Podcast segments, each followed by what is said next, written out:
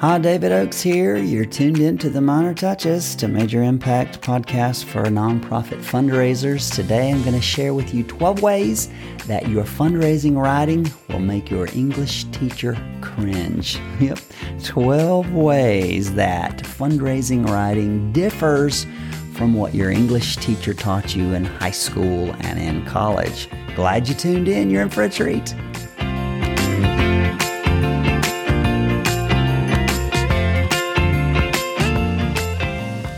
Okay, twelve ways that your fundraising writing will make your English teacher cringe. twelve things you're going to do that makes your English teacher wonder, did you learn anything in his or her classes? Visionary nonprofit leaders collect stories. We do that to give voice to the voiceless. It's how we ensure that other people who should be heard get heard. And when we tell their story with integrity, we're passing them our microphone. We're allowing them to step up on our platform, and they help us understand, learn, and see the world through their eyes. This kind of storytelling, it moves, it inspires, it motivates donors to join with us to see our mission accomplished. If we can, and when we stop talking about ourselves and instead focus on telling our constituent and our beneficiaries stories and how our mission and vision impacted them, then that's how our mission and vision gets told and broadcast and advertised. It's this third-party endorsement from our beneficiaries and our constituents. It's their third-party endorsement that is so much more powerful than our first-party solicitation. Focusing on the great impact of our mission inside our beneficiaries' lives through their stories, it puts the fun back in fundraising. But fundraising writer, writing, it differs from the writing that we were taught in high school. Our English teachers would likely cringe if they read our fundraising writing today. Now, this hits home when you write something and your writing gets rejected by a, quote, professional who encounters it. And often that professional, it can be your boss. It can be your board. It can be that person or that group of people who has to approve what you write before it gets printed. They're trying to be helpful. And in trying to be helpful, they'll try to make your writing fit their paradigm, probably what they learned in high school and in college. And it can hurt your feelings. I know you feel me there. Now, what's different about fundraising writing? I'm going to give you twelve things today. Okay, the number one thing that's different, fundraising writing has a specific goal.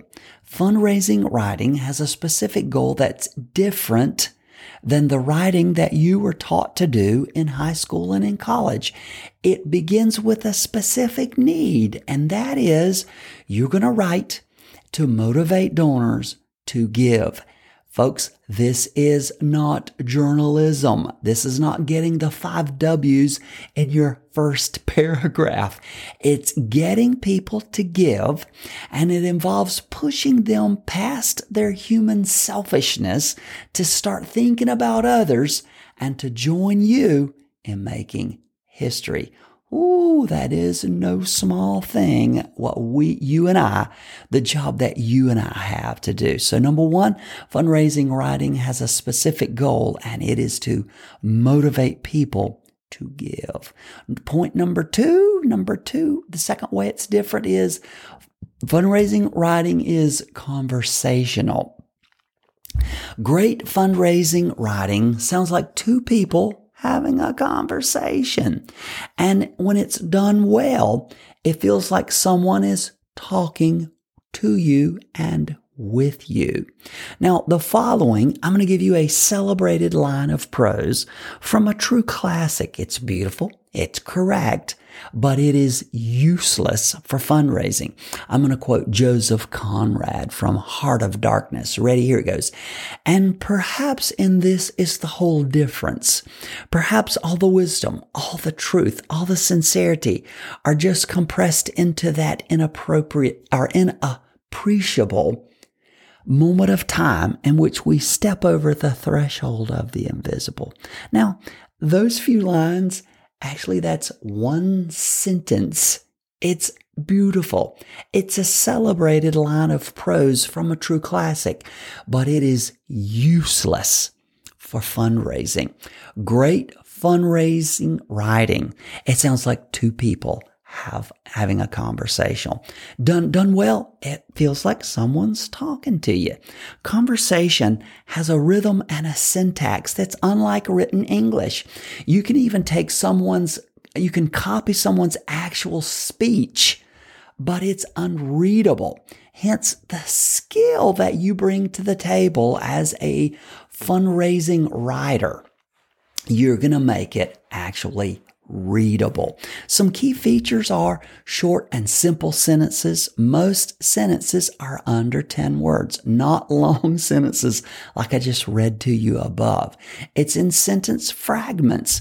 In, in real life conversations, sentence fragments are the norm. Now, in real writing, we use complete sentences. Of course we do. But in conversation, we don't use, we don't always make sure that our sentences are complete. We use sentence fragments.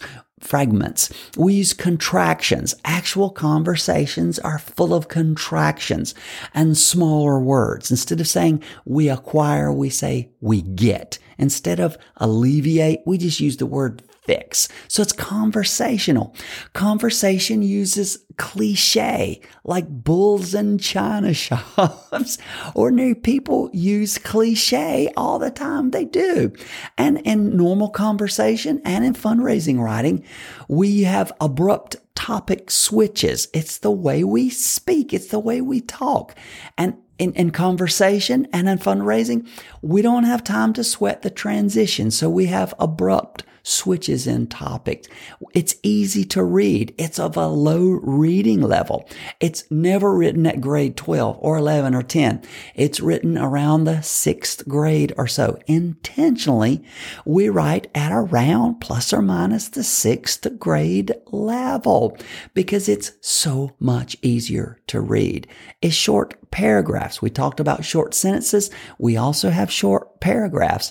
We have paragraphs, paragraphs in fundraising writing that can be sometimes one, maybe two short lines, a whole paragraph.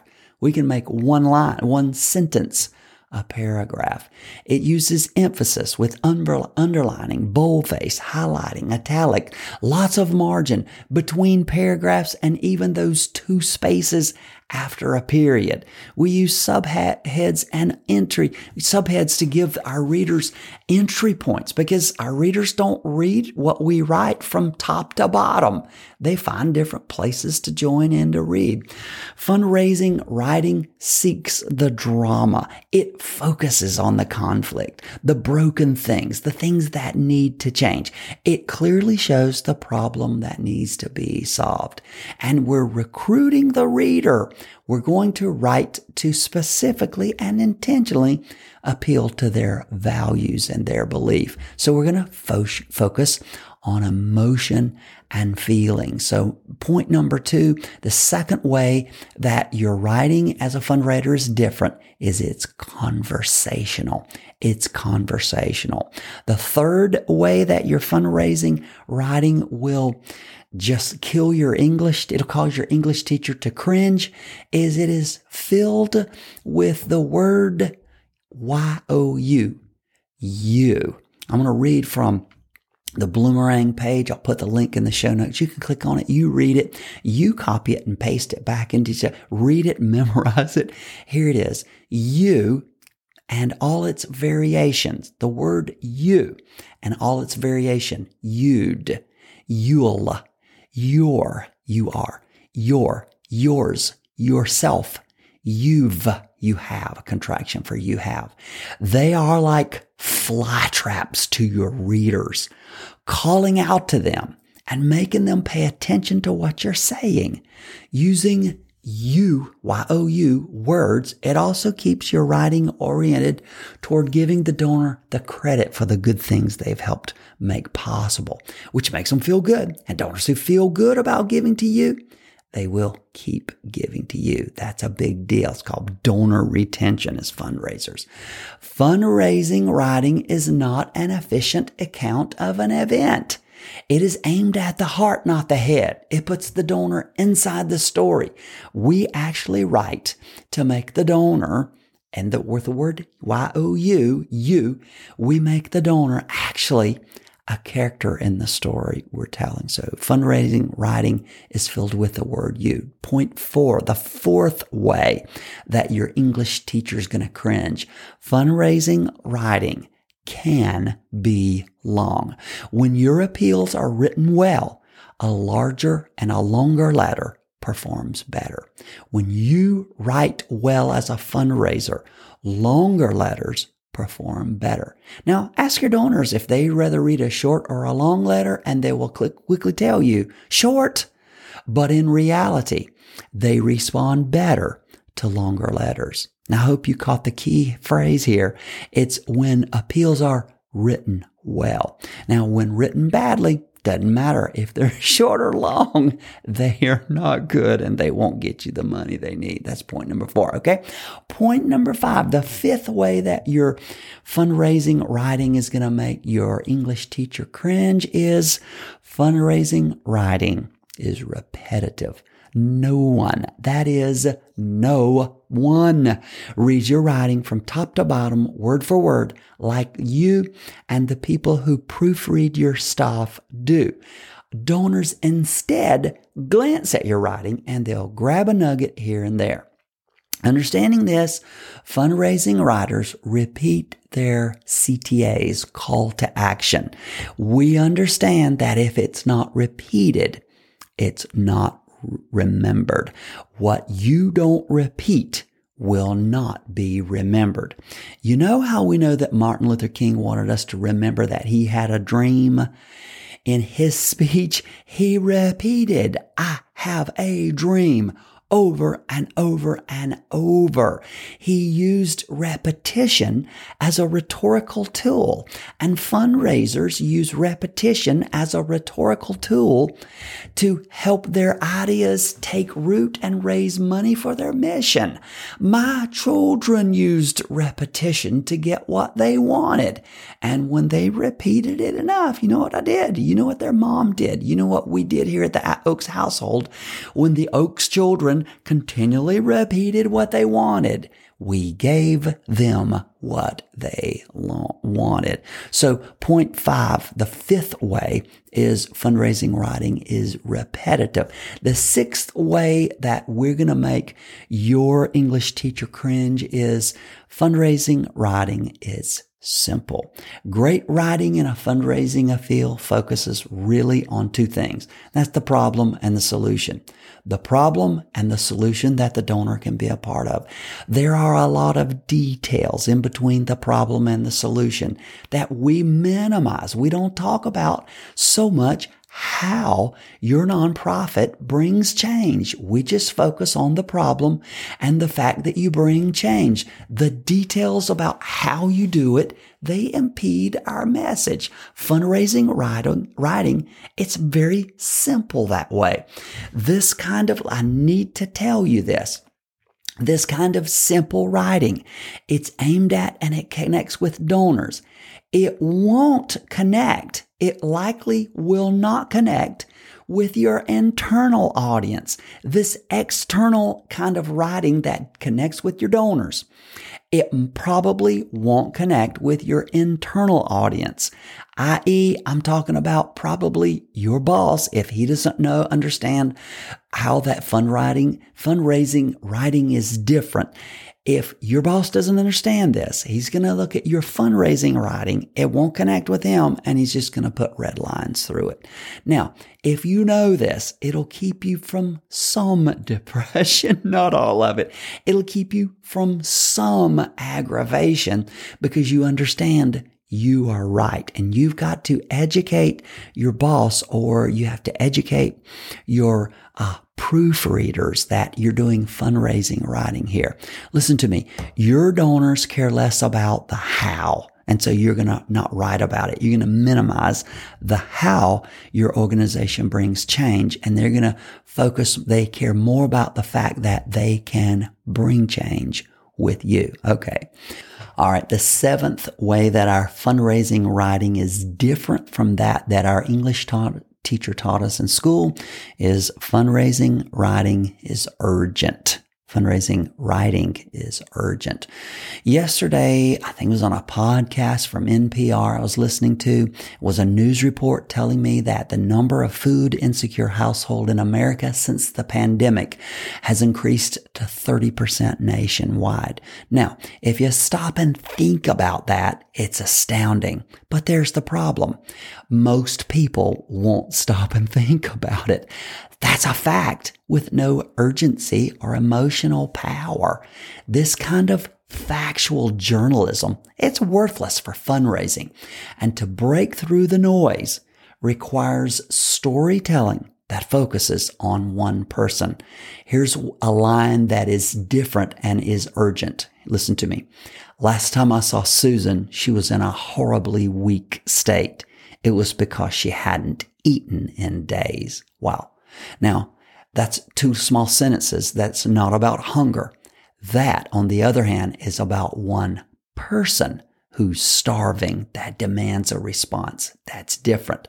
Fundraising writing with urgency moves someone from not giving to giving. It moves someone from being a from not being a giver to being a giver. Okay. The eighth way that your fundraising writing is different from what your high school teacher taught you that will make your English teacher cringe is fundraising writing shows vulnerability. Being vulnerable in fundraising means being vivid and specific about what can happen if donors don't give. This is difficult for fundraisers. It's hard for them. It seems, I don't understand, but it's hard for them to be vulnerable and say, if you don't give, here is what could happen. Great fundraising collateral helps the donor see the costs of not giving, of inaction. Fundraisers help donors see the world with their gifts. We do that, but we also help the donor see the world without their gifts. Now, we I gave you a line about Susan, how that Susan was in a horribly weak state, and she, it was because she hadn't eaten in days. Listen to this line. We're going to help the donor see what it looks like if they don't give. If, and here it is, if Susan doesn't get some food soon, her body will expo- explode in stress hormones that will leave her in anxiety or depression. And in time, she will lose touch with her body's hunger cues. You see, we've just helped the donor to see the world without their gifts. Here's what happens to Susan if they don't give. So the eighth way that you're fundraising writing is different from what your English teacher taught you is it expresses and shows vulnerability. If you don't give your donor, there's a price and a cost someone's going to pay. Here is Susan. She's going to pay if she doesn't get the food she needs. Okay. The ninth way is that fundraising writing aims for a response now. Giving now and not later. It matters in great fundraising appeals. A phrase like, would you consider giving hope today? And I see that all the time. Or would you think about giving hope? They are a weak substitute for just the out, just out in front ask, would you give a gift today? Listen to this. Susan can't go for many more days to get the food she needs. She needs for you to give a gift today. Fundraising writing aims for a response now. This is not journalism, folks. We haven't, we're not trying to be objective. We are subjective. We ha- are on a mission where we need for donors to give, and we're going to challenge them to do it in our fundraising writing. Okay. The tenth way that your fundraising is different and might make your English teacher cringe is that fundraising writing is emotional. We, uh, fund, as fundraisers, as visionaries, we understand that donors give because something emotionally moved them to give. When we spend money, it usually is not done for rational purposes. We first make the decision to give emotionally, and then we look for the rationality. So fundraising writing is emo- emotional. Listen to me. Think about it. Think about it. Giving money away is not a rational decision. It's an emotional one. Nobody gives money away and does it for rational reason. This is, is why fundraising writing is about people, not statistics and facts. You will use statistics and facts, but We will use that. We will minimize them. We only use them inside the context of a good story about a person. Okay. So fun writing, fundraising writing, it's emotional. All right. The eleventh way that your fundraising writing differs and could give your English teacher pause is great fundraising writing. It calls donors to specific action. Great fundraising writing gives donors specific reasons to give. Ineffective writing invites donors to give to ab- abstract definitions in general ways. When you see um, fundraising writing that says, give hope today, help us help our beneficiaries, or stand with us today, or please show your support, or join us in our cause. Great fundraising writing that doesn't give donors specific reasons to give. It practices the weakest form of fundraising, and I see it every day. Now, listen to me. Past generation get generations, they gave to these weak C T As because people used to trust institutions and they saw it as their civic duty, but not today. Y'all, times have changed. We don't trust our institutions today. Donors are not driven by duty so much. Donors who are driven by duty, they are few, they're rare, they're a dying breed. Donors today give because they have been given specific reasons to give. You can do a poor job on every other part of your fundraising, but mess up your call to action, mess up your specific C T A, your specific call to action, and you will not get the money you need. Instead of asking donors to provide hope, instead ask them to provide a piping hot, nutritious meal. Did you grab that? Instead of asking them to join you, with you in giving out hope, ask them to pay for something specific that your beneficiaries need. All right, the last way, point number twelve, and I just alluded to that, fundraising offers have a specific cost. Rather than vague asks for support or hope with no price, give your donors specific attributes and cost. Tell them a dollar and a quarter, one dollar and twenty-five cents provides one meal for a hungry person. Tell them twenty-five dollars provides counseling for one person. Tell them that two hundred dollars pays for and provides one semester's education. Tell them, tell them that fifteen hundred dollars pays for one student's education for one year. Ah. All right. So I've just given you twelve ways that your fundraising writing will likely make your English teacher cringe.